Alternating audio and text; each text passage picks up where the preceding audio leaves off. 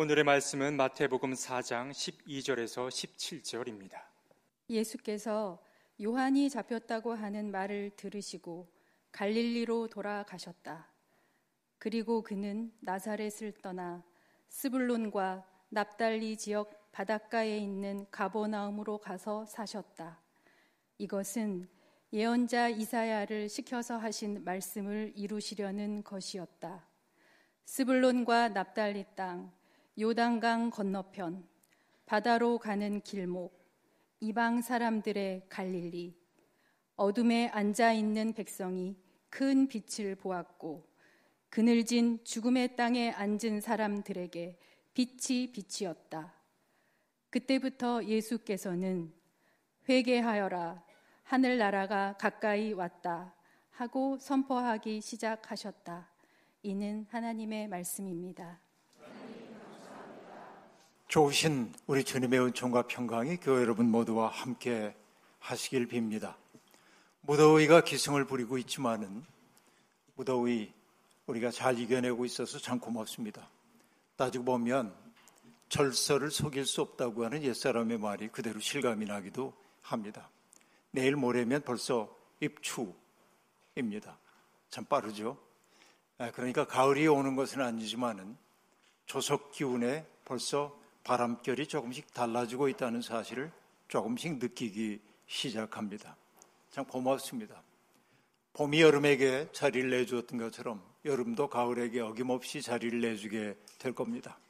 이렇게 자리를 내주는 일을 통해서 자연은 아름답게 순환하고 있습니다. 생명의 본질은 바로 이와 같은 순환에 있다는 생각을 늘 하고 있습니다. 세상사라고 하는 것이 어떻게 보면 이어달리기이겠거니 하는 생각을 해봅니다. 부모에게서 자식에게로 그 자식이 또 그 자식에게로 뭔가를 물려주고 물려주고 그러면서 발전시켜 나가는 게 인생이고 역사의 과정 또한 조금 더 다를 바가 없다 하는 생각을 저는 하고 있습니다. 오늘 우리가 누리고 살고 있는 것들은 따지고 보면 앞 사람들이 노력하여 이루어낸 것들을 우리가 누리고 있다고 얘기할 수밖에 없습니다. 그 사실을 생각한다면 우리가 인생이 빚이라고 하는 사실을 자각하지 않을 수 없습니다. 우리는 누군가에게 빚지고 살고 있는 것이죠. 이게 중요합니다. 내 삶이 빚이라고 하는 사실을 아는 사람은 오늘 옛사람이 만들어 놓은 것을 향유하는 데만 그치지 않고 뒤에 오는 사람들을 위해 아름다운 것들을 씨 뿌리기 시작해야 합니다. 그래야 뒤에 오는 사람들이 거둘 수 있기 때문에 그런 것이죠. 마땅한 일입니다. 주님도 이와 같은 이야기를 아주 간략하게 말씀으로 들려주신 바가 있습니다. 한 사람은 심고 한 사람은 거둔다는 말이 옳다. 나는 너희를 보내서 너희가 수고하지 않은 것을 거두도록 해 주었다라고 주님은 말씀하십니다. 너희가 수고하지 않은 그 결실에 너희가 동참하도록 만들었다. 이것이 주님이 제자들에게 하셨던 말씀입니다. 내가 오늘 누리고 살고 있는 것 가운데 당연한 것은 하나도 없다. 누군가의 노력 덕분이다. 하고 생각할 때 내가 빚진 사람임을 어떻게 자각하지 않을 수 있겠습니까? 그런 의미에서 나의 삶이 누군가와 연결되어 있음을 보여주는 아주 귀한 증표로 저는 유대인들의 유월절 의식을 늘 떠올리고 마음속에 감동을 느끼곤 합니다. 유월절은 여러분 아시다시피 이스라엘 백성들이 애굽 땅의 압제에서 벗어나서 가나안 땅으로 출발하던 그 저녁의 일을 의식 속에 재현하는 것이 유월절 의식입니다. 그 의식은 대개 가정에서 이루어지게 되었는데 가정마다 중구난방으로 하면 안 되니까 그 의례 절차를 상세하게 기록한 책에 의례문이 있었는데 그것을 우리는 하가다라고 얘기하고 있는데 하가다에 따라서 아주 정밀하게 그 의례를 행하도록 그렇게 되어 있었습니다. 거기에는 그냥 말만 로고스만 있는 것이 아니고 온 몸으로 그날의 일을 재현하는 것을 목적으로 하고 있었습니다. 가족들이 저녁이 되면은 정결한 물을 떠다가 온 가족들이 손을 다 깨끗하게 씻습니다. 그리고 준비해 놓은 음식을 하나님께 바치는 축성의 기도를 올리게 됩니다. 그리고 막내 아들이 막내가 아버지에게 이렇게 묻습니다. 아버지, 오늘 저녁이 다른 날과 다른 까닭은 무엇입니까? 라고 물으면 아버지는 그날 있었던 그 출애굽 당일에 있었던 그 놀라운 일을 다 이야기를 들려줍니다. 하나님이 얼마나 놀랍게 일하셨는지에 대한 이야기를 다 나누게 됩니다. 그리고는 그들은 그날이 얼마나 급박한 날이었던지를 경험하기 위해서 쓴 나무를 먹고 누룩이 들지 않은 빵을 함께 나누어 먹습니다. 그리고는 가족들이 함께 나가서 자기 집 문을 빠꼼하게 열어둡니다. 이 의뢰는 뭐냐면 하늘로 올리었던 엘리야가 다시 올 거라고 그들은 믿고 있었는데 메시아의 시대는 그렇게 도래한다고 믿고 있었기 때문에 엘리야가 들어올 수 있도록 문을 여는 상징적 행위를 하는 거예요. 그리고 그들은 집으로 돌아와 가지고 함께 하나님을 찬양하는 노래를 부르게 되었습니다. 이런 일들, 그러니까 오감을 다 통원한 그날의 의례를 행함을 통하여서 이스라엘 사람들이 경험하는 것은 무엇입니까? 나의 삶이라는 게 우연히 발생한 사건이 아니라 하나님의 구원사 속에서 이루어지고 있다는 사실을 깨닫게 되는 거죠. 하나님의 구원이라고 하는 큰 이야기 속에 내 삶의 이야기가 속해 있다는 사실을 생각하므로 내 삶이 얼마나 소중한지를 깨닫게 되는 거죠. 내 삶을 큰 은혜의 빛 속에서 바라볼 수 있게 되기 때문에 그런 것이죠. 그러니까 할아버지 때로부터 그 전 조상으로부터 이어져 왔던 그 역사의 기억들을 재현함을 통해서 내가 누구인지를 깨닫게 되는 게 6월절 의례라고 말할 수 있겠습니다. 저는 CCM 찬양도 더러 부르지만은 저는 정말 찬송가 부르는 것을 좋아하는데 CCM보다는 찬송가를 좋아하는데 그 까닭은 그 찬송가 속에는 세대 간의 기억을 이어주고 있는 기억이 서려 있기 때문에 그러합니다. 여러분, 제가 종종 하는 얘기긴 합니다만은 70년대 제가 교회 처음 나갔던 때 청년 시절입니다만은 그때 교회에서 가장 자주 불려졌던 찬송가는 뭐니 뭐니 해도 천부여 의지 없어서 손 들고 옵니다. 시대가 그랬던 거예요. 그때 가사는 그 다음에 어떻게 이어지냐면 주 나를 박대하시면 나 어디 가릴까? 그럽니다. 여러분 박대한다는 말이 무엇인지 아십니까? 젊은 사람들은 이 박대의 경험들이 없죠. 나이 많으신 분들은 박대 당한다는 게 얼마나 쓰라린지를 경험해요. 근데 젊은이들에게 그 경험 세계가 별로 없기 때문에 어, 그 찬송가 가사를 바꿨죠. 주 나를 외면하시면 나 어디 가릴까 그러는데 외면 그러면 우리한테는 왠지 안 와닿아요. 박대 그래야 내가 박대 당했던 그 경험이 확 온단 말이에요. 예, 그리고 여러분 그때 많이 불렸던 찬송가 가운데 하나는 어떤 것들이냐면은 고통의 멍에 벗으려고 예수께로 나갑니다. 자유와 기쁨 베푸시는 주께로 갑니다. 우리 어머니와 누나가 눈물 흘리면서 불렀던 그 곡이 지금도 쟁쟁하게 들려옵니다. 나 주를 멀리 떠났다 이제 옵니다. 나 죄의 길에 시달려 주여 옵니다. 이런 곡들을 찬송가를 부를 때 저는 제 목청만으로 부르지 않고 내 어머니의 음색과 내 누님의 음색과 내 가족들의 음색이 실려와서 홀로 부르지만은 합창을 하는 것 같은 느낌이 드는 거예요. 그 경험의 세계 속에서 우리가 연결되어 있음을 느끼게 된단 말이죠. 그러니까 여러분 시대마다 사람들을 사로잡았던 찬송가가 있던 것이죠. 물론 젊은 세대들은 젊은 세대의 노래를 부를 수밖에 없지만 찬송가가 낡았다고 말하진 말아달라는 얘기입니다. 이걸 우리가 열심히 불렀으면 좋겠다 하는 생각이 제게는 있습니다. 옛 것을 익히고 미루어 새 것을 배우는 것이 온고 지신의 지혜이지요.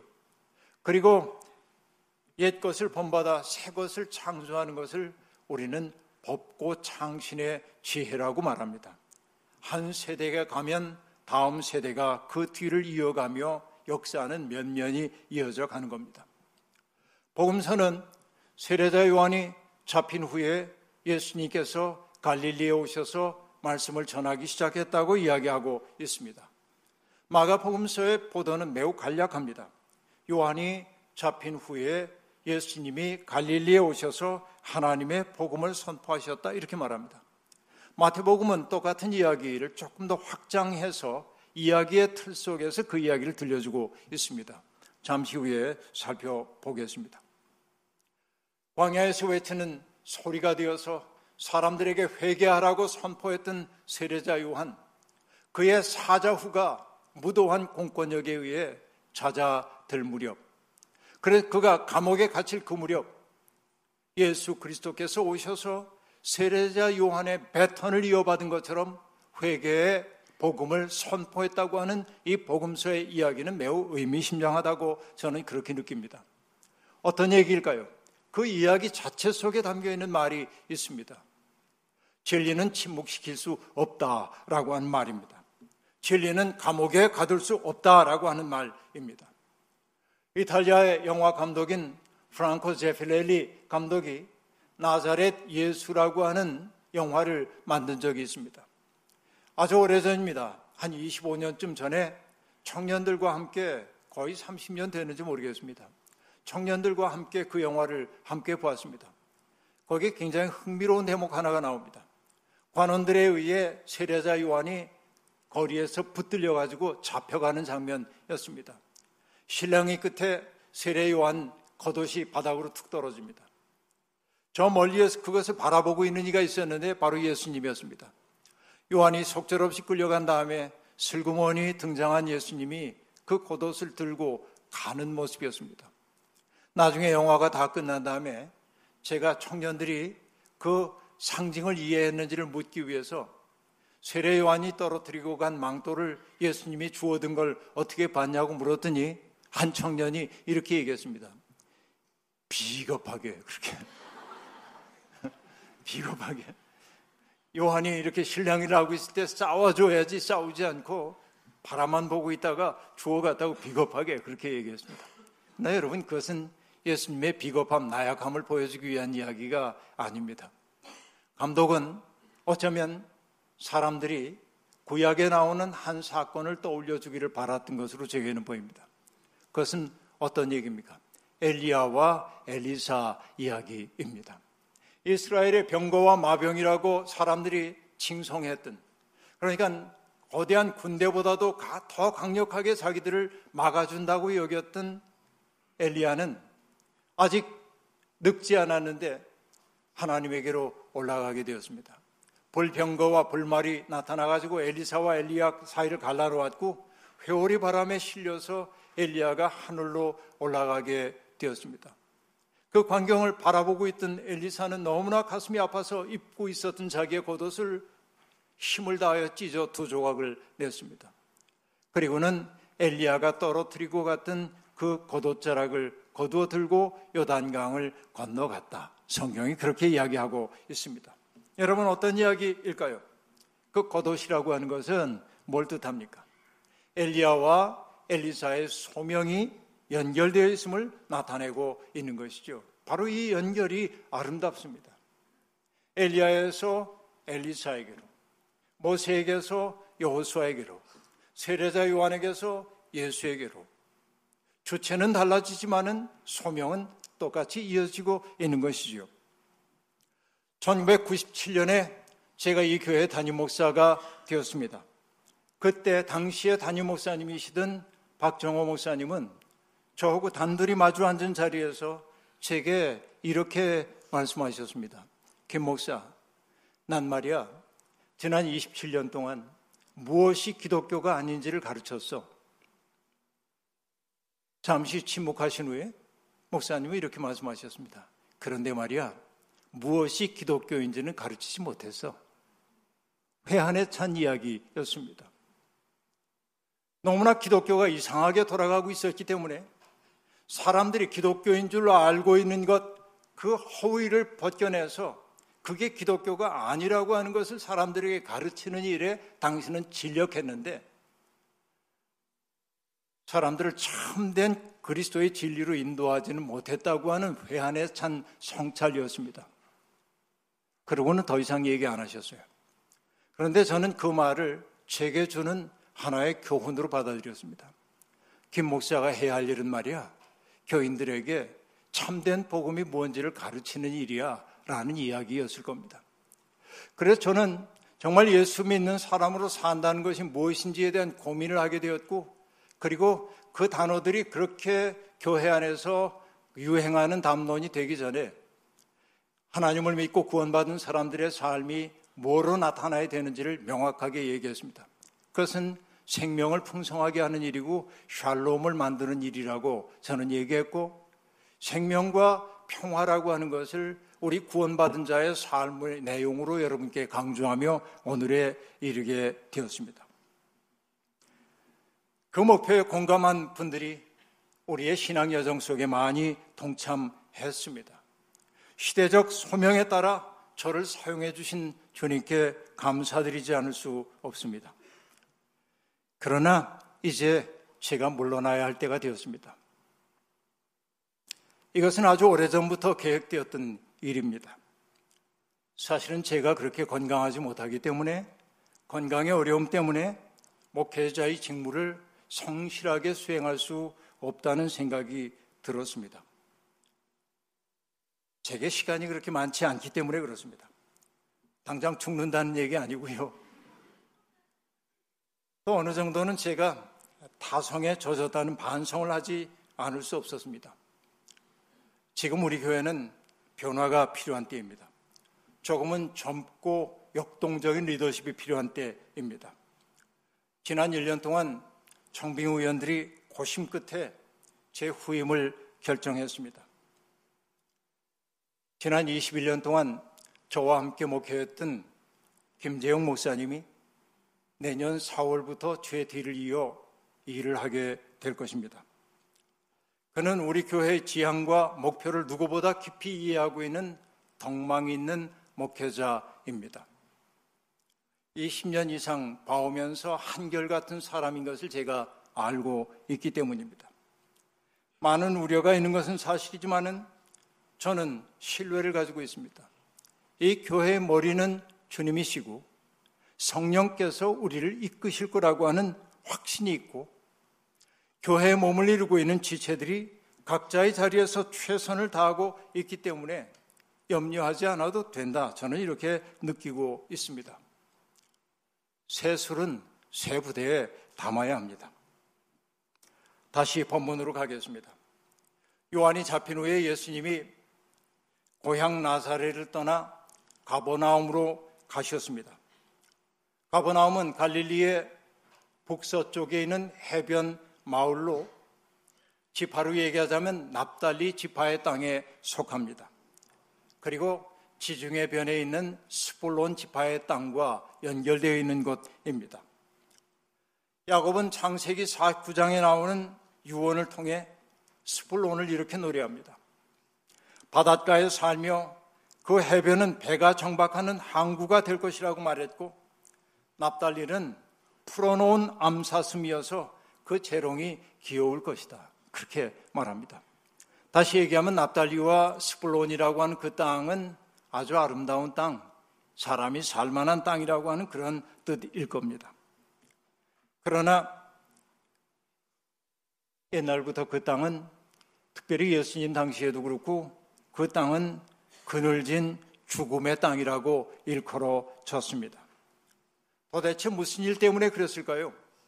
성경은 그늘을 어떻게 설명합니까? 이방 통치자들의 가혹한 지배를 그늘로 표현할 때가 많았고, 그리고 이방 통치자들의 경제적인 수탈 때문에 피폐해진 백성들의 삶을 나타내기 위해 그늘이라는 표현을 쓸 때가 아주 많이 있었습니다.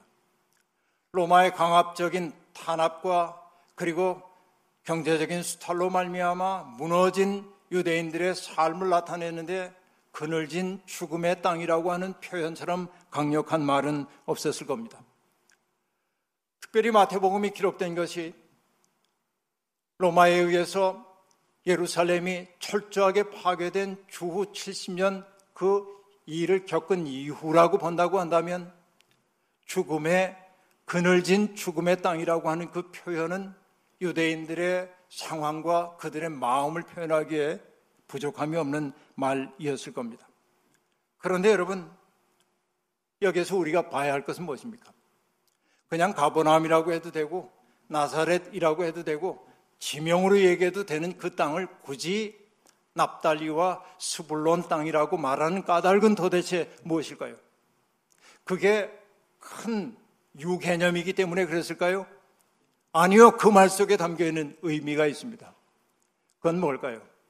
하나님께서 가나안 땅을 허락해 주시면서 지파들에게 땅을 나누어 주셨던 것처럼 그들이 살고 있는 죽음에 그늘진 그 땅조차도 하나님이 주신 약속의 땅이라는 사실을 상기시키기 위함 아니겠습니까? 이것이 무엇보다 중요하다고 얘기할 수 있습니다. 지금은 비록 아픔의 땅이지만은 본래는 하나님이 주신 땅임을 드러내는 것이에요. 내가 살고 있는 그 땅이 하나님이 주신 땅임을 잊지 않을 때 사람들은 비로소 거기에서 희망을 파종할 용기를 얻게 되는 것이지요. 시편 16편 6절에서 시인은 이렇게 노래합니다. 줄로 재어서 나에게 주신 그 땅은 기름진 곳입니다. 참으로 나는 빛나는 유산을 물려받았습니다. 라고 고백합니다. 아무리 척박한 곳이라 해도 그곳이 하나님이 주신 곳이라면 그것은 기름진 곳이고 빛나는 유산이라고 시인은 노래하고 있는 것입니다. 우리의 삶의 경험으로 얘기해 보십니다. 내 삶이 왜 이 모양이지 하고 살 수 있습니다. 그러나 내 삶이 하나님이 주신 삶이라고 여긴다고 한다면 바로 그것이 기름진 땅이고 빛나는 땅이라는 사실을 우리는 잊지 말아야 할 것입니다. 그것을 알게 될 때, 바로 내 삶의 자리가 하나님의 은혜가 유입되는 자리임을 알게 될 때, 우리는 함부로 살지 않게 되는 것입니다. 사람들은 그늘진 죽음의 땅은 회피하려 합니다. 벗어나고 싶어 합니다. 그런데 주님은 어떻게 했습니까? 그늘진 죽음의 땅으로 기꺼이 들어오셨습니다. 이것이 주님의 삶의 모습입니다. 주님이 소명을 펼치시는 것은 여건이 좋은 그 땅이 아니라 그늘진 죽음의 땅, 죽음의 그늘이 들고진 그 땅이었다는 얘기입니다. 그리고 말합니다. 어둠에 앉아있던 백성이 큰 빛을 보았고 그늘진 죽음의 땅에 앉은 사람들에게 빛이 비추었다. 이것은 물론 이사야 9장 2절의 말씀을 인용한 것입니다마는 믿음이란 이런 비전을 가슴에 품고 살아가는 것입니다. 윤동주는 쉽게 쓰여진 시라고 하는 시에서 일제 치하의 억압에 질려 살던 자기가 어둠 속에 함몰되려 할 때 자기를 추스러 일으키며 이렇게 얘기했습니다. 등불을 밝혀 어둠을 조금 내몰고 시대처럼 올 아침을 기다리는 최후의 나라고 말합니다. 등불 하나를 밝혀 어둠을 조금 내몰고 시대처럼 올 아침을 기다리는 나, 칠흑 같은 어둠에 짓눌리지 않고 작은 등불 하나라도 밝히는 마음으로 살아 어두운 세상 밝히게 되는 것. 이것이 운동주의 다짐이고 믿는 사람들의 마땅한 태도라고 이야기할 수 있겠습니다. 주님은 홀로 타오르는 등불이 되기를 원하지 않았습니다. 주님은 당신의 가슴에 불타오르고 있는 그 불이 사람들에게 번져가기를 소망했습니다. 그늘진 죽음의 땅에 살면서 절망과 원망 그리고 어둠 속에 끌려 들어가고 있던 사람들의 가슴에 희망의 등불이 타오르게 하려 하십니다. 바로 그것이 주님이 공생애를 시작하며 외쳤던 음성입니다. 회개하여라 하늘나라가 가까이 왔다. 마가복음은 한마디를 더 덧붙이죠. 때가 찼다. 하나님의 나라가 가까이 왔다. 회개하여라. 복음을 믿어라. 말합니다. 도대체 여기 하늘나라는 무엇이고 복음을 믿는다는 말이 무엇인지는 풀어 설명하지 않습니다. 그런데 동일한 이야기를 누가복음은 전혀 다른 맥락에서 얘기하고 있습니다. 주님은 고향 나사렛 회당에 가셔서 회당에서 성경을 맡은 사람에게 이사야 두루마리를 달라고 하신 후에 주님은 두루마리를 펼쳐서 한 대목을 읽으셨습니다. 주님의 영이 내게 내리셨다. 주님께서 내게 기름을 부으셔서 가난한 사람에게 기쁜 소식을 전하게 하셨다. 주님께서 나를 보내셔서 포로된 사람에게 해방을 선포하고 눈먼 사람에게 눈뜸을 선포하고 억눌린 사람들을 풀어주고 주님의 은혜의 해를 선포하게 하셨다라고 말합니다. 가난한 사람, 포로된 사람, 그리고 눈먼 사람, 억눌린 사람, 바로 그들이야말로 그늘진 죽음의 땅에 살고 있는 사람들입니다. 주님은 당신이 이 세상에 오신 까닭은 바로 그늘진 죽음의 땅에 살고 있는 사람들이 기쁨을 한껏 누리며 살 수 있는 자신에게 주어져 있는 생명의 몫을 한껏 살아내는 삶을 살 수 있도록 하기 위함이라고 말씀하고 있습니다. 뭔가에 붙들린 채 속박된 채 살아가고 있는 사람들을 일체의 속박에서 해방해 주는 것, 그리고 욕심에 가려진 눈을 열어 하나님의 신비한 세계를 보도록 만드는 것, 이런저런 삶의 무게에 짓눌린 사람들이 활개를 치고 기뻐하며 살 수 있게 만드는 것, 바로 이것이 주님이 세상에서 하셨던 일입니다. 내 아버지께서 이제까지 일하시니 나도 일한다. 주님은 그렇게 일하며 끝없이 일하셨습니다. 바로 이 마음으로 사는 삶이 빛을 발하는 삶입니다. 우리도 그 일에 초대를 받았습니다. 우리를 우울하게 사로잡고 있는 숙명론 떨쳐버립시다. 어두운 세상 밝히기 위해 작은 등불 하나라도 밝히십시다. 바로 그것이 참된 회개이고 바로 그것이 도래하고 있는 하나님 나라의 동참함입니다. 그 일을 하다가 내가 노력한 것이 결실이 없다고 낙심하지 마십시다. 내가 넘어진 자리에서 뒤를 잇는 사람이 그 일을 계속할 거고 그가 넘어진 자리에서 주님은 누군가를 통해 그 일을 계속하실 것이기 때문에 그렇습니다. 하나님의 이 일은 중단되는 법이 없습니다. 이 믿음을 가슴에 품은 사람들이 도처에서 일어날 때 하나님 나라가 우리에게 다가올 것입니다. 주님께서 우리를 이끌어 주셔서 그늘진 죽음의 땅을 큰 빛이 비추는 땅으로 바꾸는 그 아름다운 일에 사용해 주시기를 주의 이름으로 간절히 축원합니다. 아멘. 주신 말씀 기억하며 거듭의 기도 드리겠습니다. 자비로우신 하나님, 그늘진 죽음의 땅에 우리는 머물면서 빛이 어디 있는가 찾곤 했습니다. 누군가가 우리의 앞을 비춰주기를 소망했습니다.